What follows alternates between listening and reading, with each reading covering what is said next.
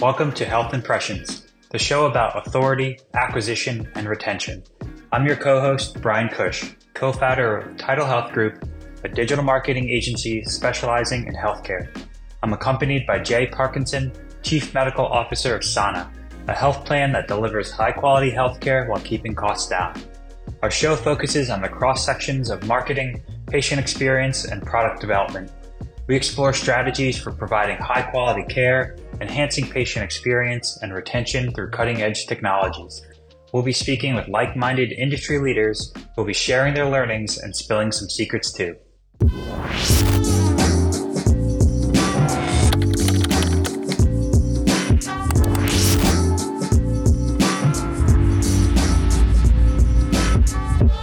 Lily Ray, welcome to the show. I'm beyond excited to have this conversation. Uh, besides Jay, probably being one of my favorite people in this space, I've followed you, your information, all your kind of talks around Eat, YMYL for years. So we're really excited to have you.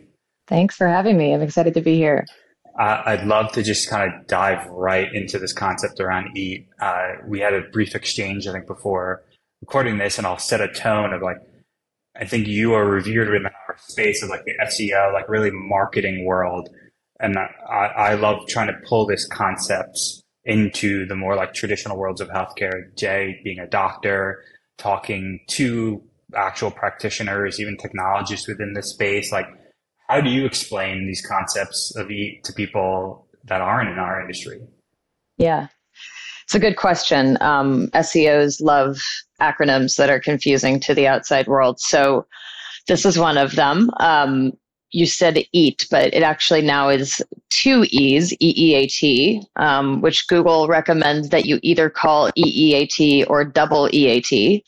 Um, it used to be EAT and they added a new E last year. So now it stands for experience, expertise, authoritativeness, and trustworthiness.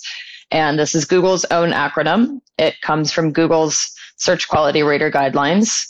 And this is uh, the document that they use in real human evaluations around the world, thousands of times per year to train human search quality evaluators. And basically, those people are tasked with um, checking how well Google's results are meeting the expectations of like real humans um, and kind of like testing and, and providing feedback for future tests that Google is doing.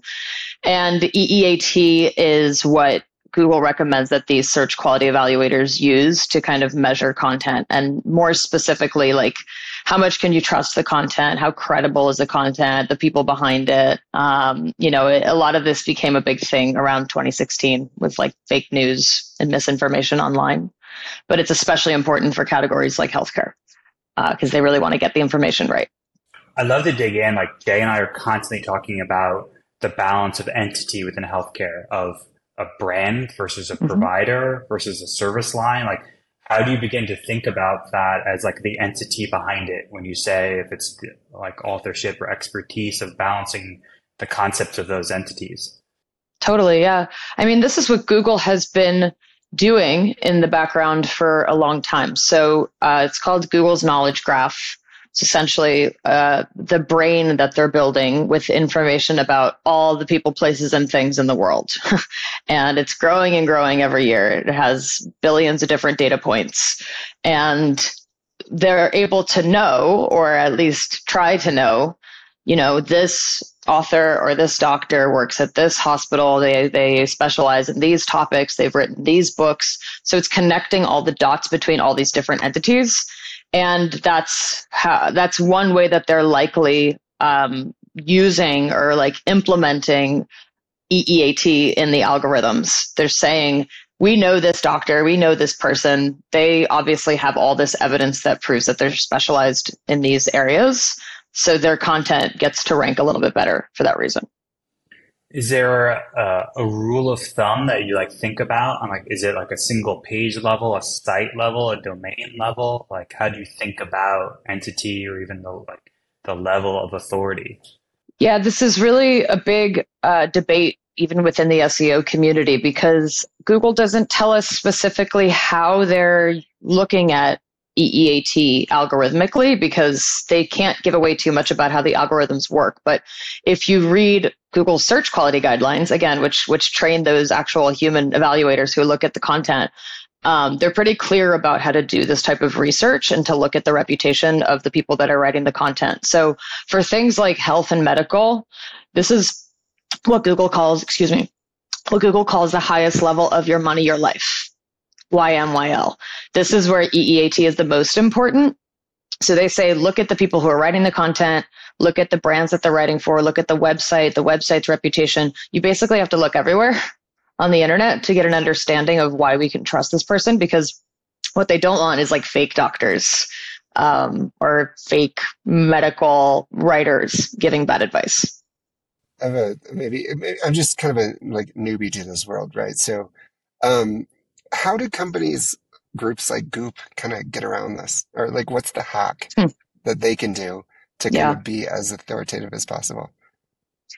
Well, for one, um, not Goop in particular, but a lot of sites like Goop were negatively yeah. impacted in the last several years. So there was a really big update in 2018, which our industry, the SEO industry, calls the Medic update. Google didn't call it the Medic update, but for people like me who had health and medical clients at that time, still do, um, it was a really big day for a lot of sites. A lot of sites, including a couple of our clients, lost a lot of visibility overnight. So one of the big issues at that time which wasn't an issue before, right? Because sometimes with SEO, you think you're doing things okay because it's working, and then you wake up one day and Google changed course and it doesn't work anymore. So a lot of sites that fall into that category of like natural wellness were actually doing quite well with SEO before. And we're able to show up on Google for things like how to use apple cider vinegar to treat rosacea, you know, um, the next day they're gone. Google's like, this content is not on Google anymore. So uh, now you'll see a lot of sites like that doing everything they can to fact check their content, link to credible sources, and just get back in Google's good graces because they've really cracked down on medical misinformation. Gotcha. So you think net it was a net positive for the world? It depends on your opinion, your perspective, right? Like right. a lot of, uh, a lot of, let's say, maybe keto diet bloggers or natural wellness doctors, or, or not even doctors, but you know, bloggers or wellness practitioners, things like this. Um, a lot of them are up in arms because they had built a business off of providing content on Google and they were doing quite well. And then overnight, they lost all of it. So it depends on your perspective. I think in general, if you believe in scientific and medical consensus, then the answer to that question is yes. But there's a lot of people that think that this was very unfair. Yeah, right. How do you think about like the opposite? We get that question a lot of like, well, if all the volume shifts to the CDC or the WHO and Mayo Clinic, like, mm-hmm. can the small practitioner or the small healthcare brand even get market share or visibility?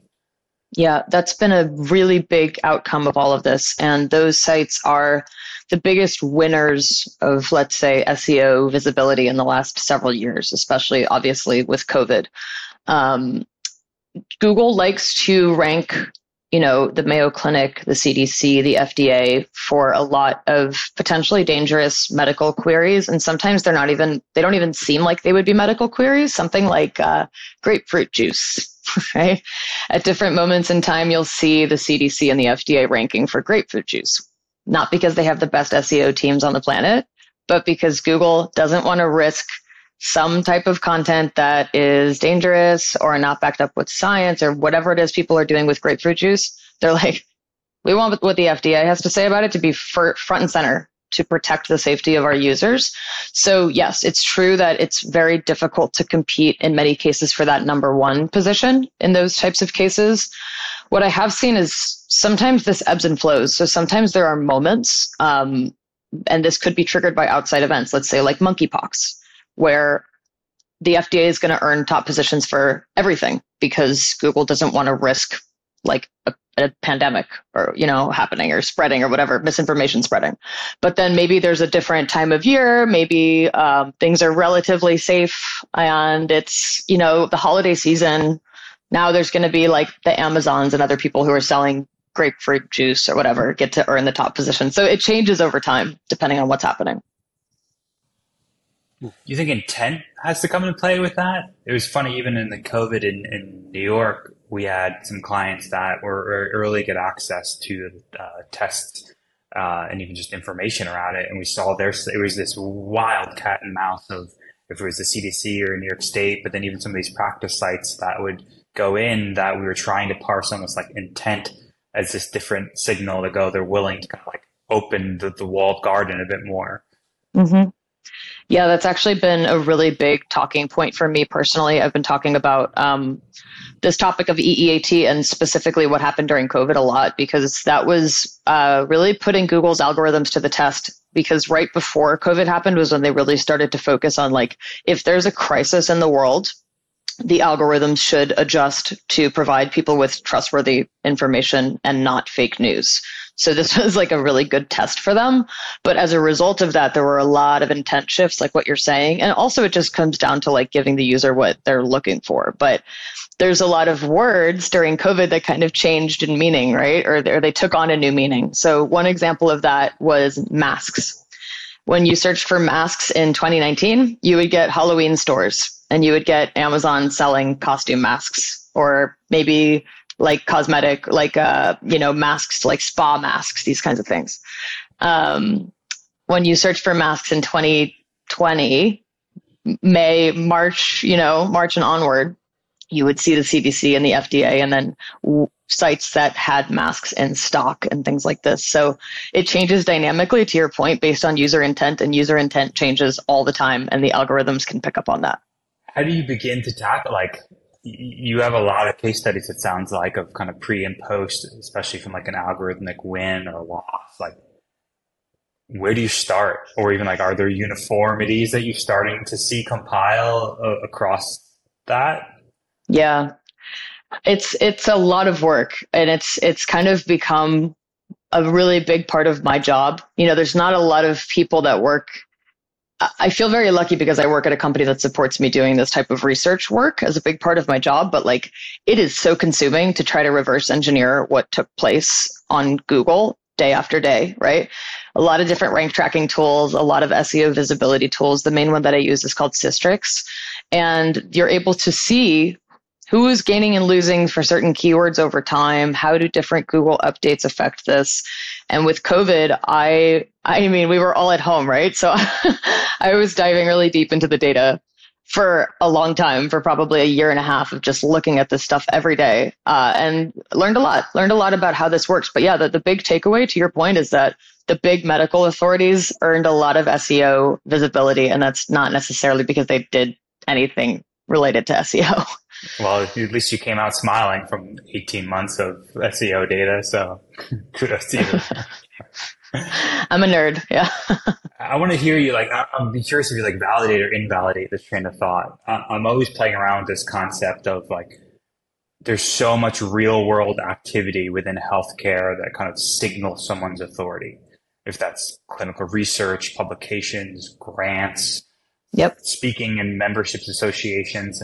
I like how would taking that and translating it online into some like consumer digestible format is at the core of what we're fighting.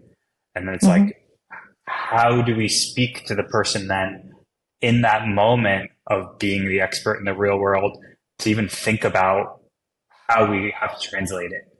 Yeah, it's um, it's it's really uh, like for me it's pretty if you connect all the dots of what where this is going it, it, to me it's very clear. There's a lot of pushback in our industry that like oh there's no way that google would be able to make connections about who all these people are and it doesn't matter who wrote the content. At this point it's oh it's fine if ai wrote the content right if you look at the bigger picture, if you look at what they're saying, especially for health and medical, it is increasingly important that you're transparent about who's writing the content, who's checking the content.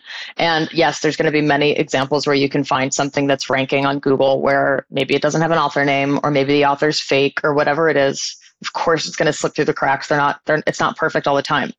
But more and more, there's this big like um, trend where Google is really trying to understand who the experts are. And when you start to Google their names, you'll see all these enhancements directly on Google. Like, oh, we know they wrote those books. We know they're in Google Scholar. We know, you know, all these different things. Here's these pictures of them. They're connecting all the different Google products to say, like, we have a profile about this person. And the reality is they would never ever say this. And I don't think they're actually using this information, but they also know who that person's right Gmail is. what are they emailing about? Like, they have more data about us than we can even imagine. And again, I'm not saying they're using that stuff for search, but I do think that Google has a lot of knowledge about who people are, and there's a lot of different patents for uh, identifying someone based identifying someone based on their their voice. So theoretically, if Google heard enough of me talking on YouTube or whatever, they'll say, "Oh, that's Lily," without seeing who it is. Um, they can do the same for written text as well. So they have patents to be to be able to say like that's Shakespeare just by looking at his writing. Uh, you talk about this, I think, like the future of being this like heavy influencer marketing into the concepts of like where the algorithms are going, which I'm tying to this kind of like entity, kind of knowing the individual behind it. Like, how does that work in healthcare? Uh, or how, or does it work in healthcare? Yeah.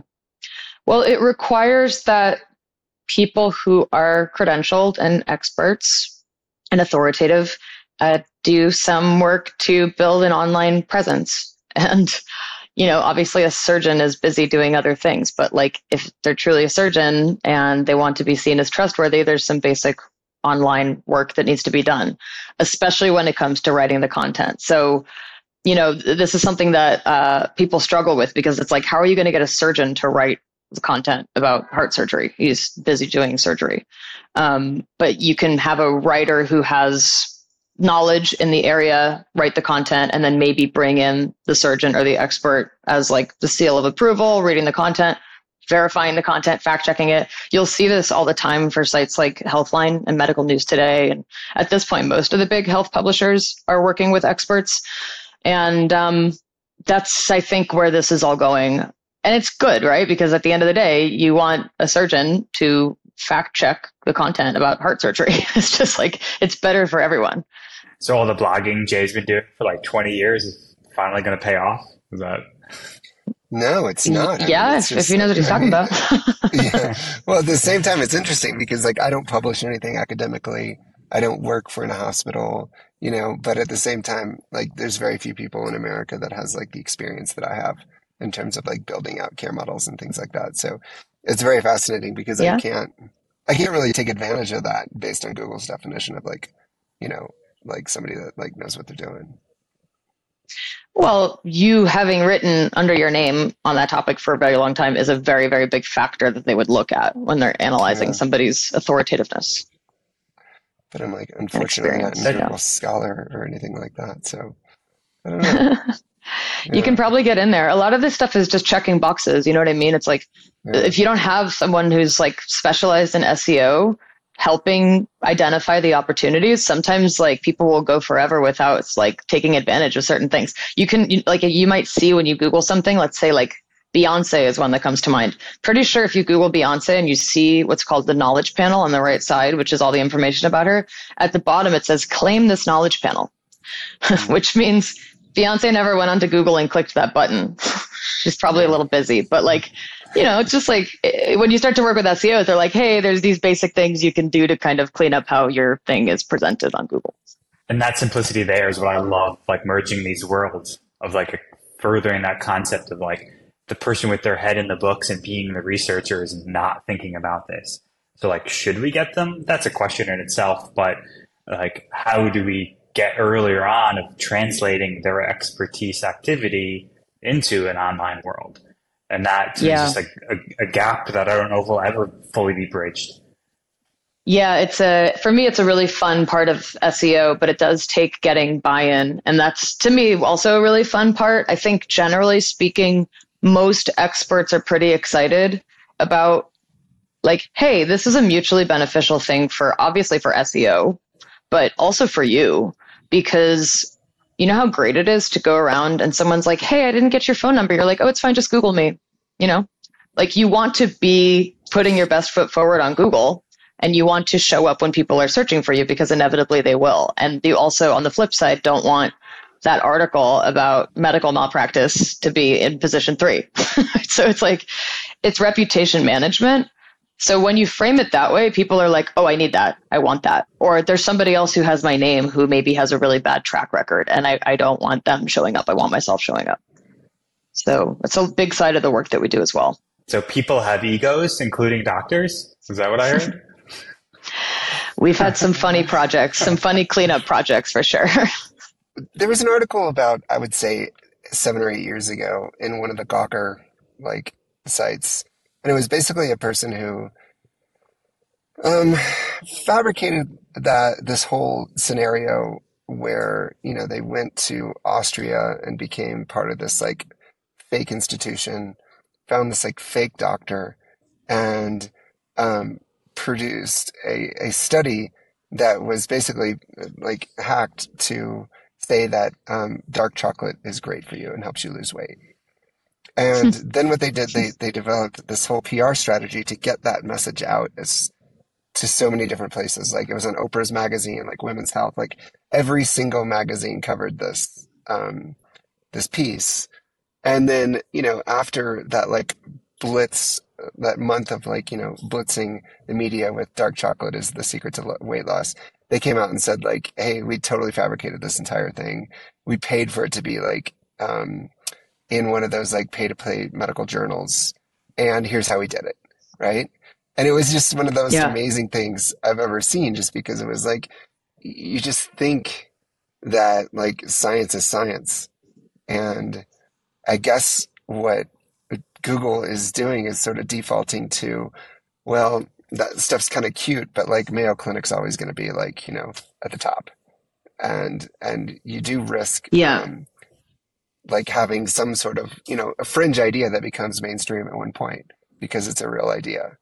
Um, you know, not being able to take on because like Google just clouds up the, uh, the information. Mm-hmm. Yeah, I think um, for for certain queries, you know, something like does dark chocolate help you lose weight? Like, I wouldn't even put that in the highest level of what they would call your money or life. So things like mm-hmm. drug rehab, um, you know, rapid weight loss, like stuff like this is like Mayo Clinic. you know, it's like yeah. they don't want to take any risks, but there is this kind of gray area where, yeah, if you're a health publisher, maybe there's like some new study or something and that will get some visibility. But I mean, you raise a good point. Like they're only relying on the systems and processes that they know for like, these are the signals that align with very, very high quality, high authority medical information. You know, in general, maybe uh, the Mayo Clinic references it, or it's uh, it's on these sites that we're used to looking at. So you kind of do have to like meet that threshold of quality that, that they're looking for for most of these medical queries. Yeah, it's funny. Even as something simple like I think yesterday, day before, I think I just googled like best cancer surgeons, and mm-hmm. it was funny that like the top three I think were U.S. News, kind of these ranking sites. But then even when you go into those sites, every single profile is enhance, enhance, enhance that that person paid to be listed intra that site. So it's like, where does the threshold start, and stop on that kind of like domain versus non or like kind of subfolder listing? And it just, it's almost to me, my view, and I really love your thought of this, of there is a lot more aggression and like the AI push in like every other user experience, but like healthcare is like this weird subsector that they're just really slow on and how they're presenting like a new format of information. Yeah, that's I mean that that gets into a whole other tricky conversation which is like basically like affiliate marketing and, and should paid r- listings rank organically um, paid lists i guess um, but yeah it's it's it's really tricky right because then if you said we're going to list the best surgeons based on some other organic factor like uh, how many star ratings they have on Healthgrades or whatever it is, ZocDoc. And people start to figure out that that's what it takes. You know, what do they do? They go hire companies to go leave a bunch of fake reviews or whatever it is. So it's like everything is spammable. And then Google has to say at some point, I mean, I imagine this is what they're saying. A lot of people take issue with the fact that like the Forbes and the US news and things get to rank with this type of content, but they're saying, well, you know, even if it is pay to play or whatever, we trust their editorial process. There's enough links pointed to this page. You know, even like US News and Forbes, they're going to be very clear about how they ranked that content. So it's like, well, this is the best we have in terms of like trying to demonstrate something that we think is a trustworthy result. What do you do? You think there's a further like you've talked about different patents that you've gotten to research within them and the new concepts around? I think it's the perspectives tab, even mm-hmm. this certification for medical providers on YouTube. Do you, what's your prediction? And is there or is there a prediction in that movement of, of segmenting healthcare even further? Yeah, I think I think it's um you know, it's it's trickier than like saying, okay, you're a recipe blogger, go share your perspectives about the best pesto pasta recipe because like probably Google will serve that content pretty quickly. You know, if, if let's say you already have a recipe site and Google kind of knows who you are. Like the criteria for appearing in those types of results is much, much higher, more strict for medical content. But yeah, this is why it's like start now because there's all these different formats that they're experimenting with and and rolling out perspectives is one of them for a while i mean google's been testing this stuff on and off for a long time so there used to be something called cameos where you could type a doctor's name or a nutrition, nutritionist's name and it would show not only their knowledge panel but google actually had a program with these people like very very trustworthy people that they hand selected and said send me 10 videos where you're talking about the nutritional benefits of almonds or cashews or whatever. And Google was showing those videos next to their knowledge panel. And like you like with medical and nutrition, you know, experts that they were choosing, again, these were hand selected people that already had very robust profiles. Maybe they've written a book, whatever it is. So that's not there anymore, but there's been these programs over time. So the earlier you can start to become recognized, and again, a lot of that's just checking the boxes the more likely it'll be that Google will feature your content. What are some of those boxes? It sounds like there's some simple wins. Yeah, I think so. Um, this is like what we call either like entity building or reputation management in SEO. I think it's one of the most fun and exciting parts of SEO because it's actually, depending on what your name is, it's relatively easy, again, depending on your name, to own a lot of uh, properties and information related to your name, right? So hopefully you have a name that's somewhat unique, but at the very least, somebody can type doctor or surgeon or whatever as part of the query, and then Google usually gets it right. But like, at the very least, you should, if you can, have a personal website. Um, not everybody has time for that, but that's a great way to start. Um, even if it's like a Wix site or something small that's just, hey, this is me these are my credentials. This is the li- the link to my LinkedIn page, my Twitter, whatever. Uh, that's a great way to start. Again, maybe doctors don't have time for that, but then you know, are you on the places that they would expect to see information about doctors? So again, Healthgrades comes to mind. ZocDoc. Um, there's probably other directories that I'm not thinking of, but like logical places that doctors are listed. Try to be listed there, and social media like at the very least, just own the accounts. You know, make sure you're on LinkedIn, make sure your title's up to date, and what are some other directories that doctors would be expected to be in that rank high? You know, it's like be in all of them. How do you say you're working with like an institution, a hospital? Are you going, yep, every single doctor should have an individual site? Or is there like this threshold of the researchers with like nine letters after their name or like, how do you how do you think about that from a like a, such a large entity? Yeah, I mean, in this case, you would you would want the hospital to have a page for the doctor at the very least. That page should rank well for their name, so you can kind of treat that as like a micro site, kind of treat that as a business card. Um, and then you know work with the the hospital to be like can we enhance this page a little bit? Can we update this page? Can we add links to other places they've been mentioned or their certifications or whatever it is?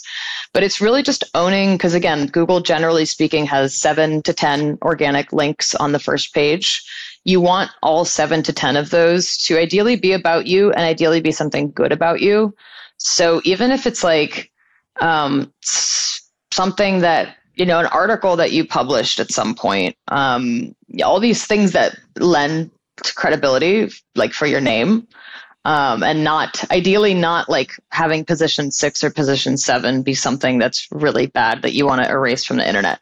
In those cases, you have to push it down.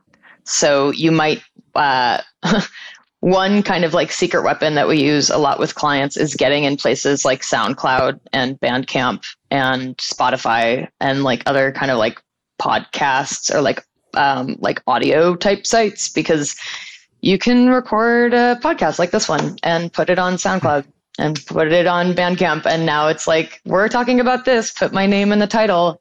That might just push something down because it's on the SoundCloud website. So funny. So we should tell doctors to be musicians now too. Is that a secret that you have? They can do interviews on there. You can do interviews. You can do like there's audio books on Bandcamp, things like that. I guess I haven't been on one in a while. I was just thinking of like almost every doctor I interact with usually has some like secret desire to be like a Broadway singer or like a musician yeah. as well. That helps. That helps.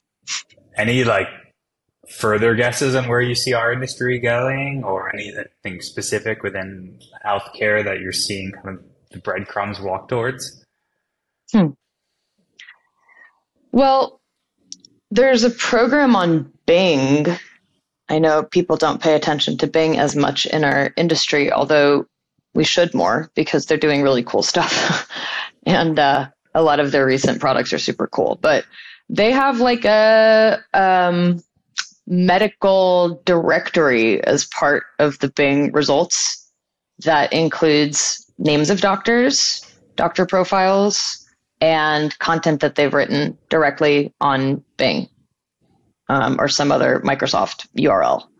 But uh, maybe Google will do something like this going forward. Like, I, I do think that Google is going to go more towards highlighting individual people and influencers and experts as much as possible because guess what that that's like the opposite of um, mass auto generating content with AI that doesn't have a name behind it. And I think that people want the former. They want people, they want experts, they want a personal connection.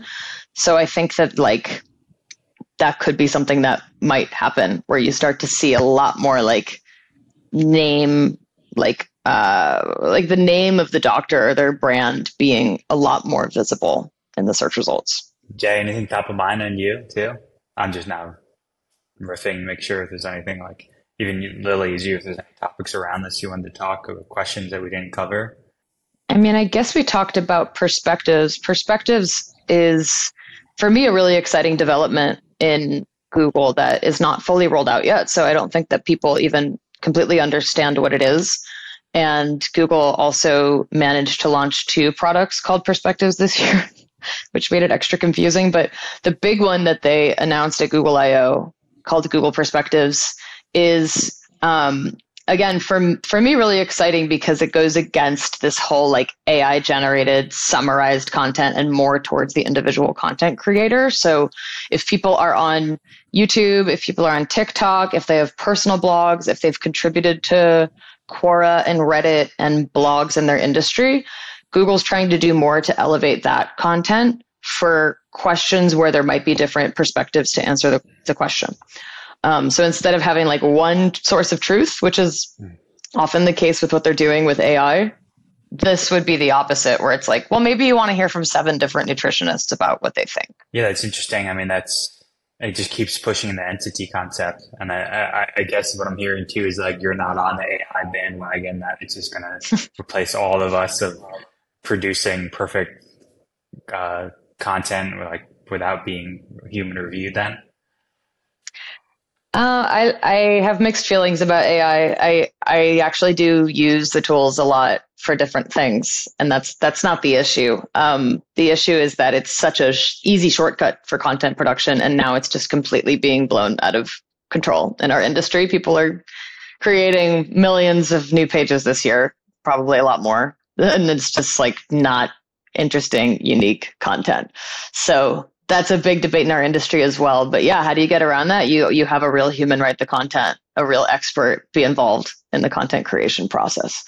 So I, I do think this is something Google's going to be grappling with as well, and it'll be even harder to rank generic medical content. Like if you look at Healthline, for example, right now, there's a new feature on Healthline pages that says this is what this author's perspective is on this matter, and it's like highlighted and it's a quote from the author or from the doctor rather. So it's like more sites are going to have to tap into actual individual expertise to stand out. Where do you find? Is there anything you're researching now uh, that you're in the middle of, or kind of data that you're monitoring that's kind of new to you? Any kind of fun projects you're in the middle of?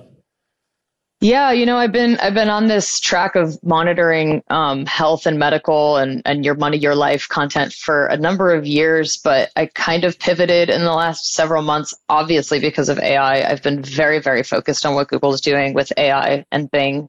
Um, they have a new product that they're testing called SGE, Search Generative Experience. So I've been daily researching that, writing about that, speaking about that. Um, but beyond that, I'm also very uh, involved in looking at Google Discover, which is the the place on mobile phones, particularly on Android phones, where Google serves curated, personalized content based on the user's interests and history. And there's a lot of traffic to be had if you appear there. Um, so a lot of our clients get that traffic and want that traffic. So I've been very focused on that, but that's actually a very other side of the coin as far as these conversations go, because that tends to be a little bit more of like let's say like the social social media oriented type content. Yeah, that's interesting, and that almost sets us up for maybe a future conversation. That I think there's a lot of image based search too that then becomes health related I think starts to spill over into that generative experience. So it'll be really interesting to see where that does fall into the healthcare sphere. Yeah, images and video as well. I think we touched on it a few times, but video, I think video is the future. It's already happening now, but we have YouTube all over the place. We have YouTube shorts all over the place. TikTok, um, you know, they're competing, they're head to head. Like a lot of people will pu- publish stuff on TikTok and then not publish it on YouTube shorts. And it's like, you need to be both places. So that's another good opportunity for anyone in any profession just to start. Like, if you're going to write a blog, you should probably also talk about the thing on video as well. Lily, I really appreciate the time. Uh, I hope we get to reconnect again and maybe even connect in person sometime. Uh, where's the best way for people to connect with you and find to follow you online? So I'm very active on uh, formerly called Twitter. Now it's called X. Lily Ray and my Lily Ray NYC is my handle there, um, as well as LinkedIn. But as I mentioned before, you can Google me. So there's a lot of different places that you can find me, um, and I have a personal website where you can get in touch. Awesome. I really appreciate the time. Look forward to speaking again. Thanks so much for having me. Thank you for listening to today's episode of Health Impressions Authority, Acquisition, Retention. We hope you found the conversation insightful and thought provoking. If you enjoyed the show, be sure to subscribe on your favorite podcast platform so you never miss an episode. And if you have a moment, please leave us a review. Your feedback will only help us improve the show. If you have any thoughts or questions about today's episode, we'd love to hear from you.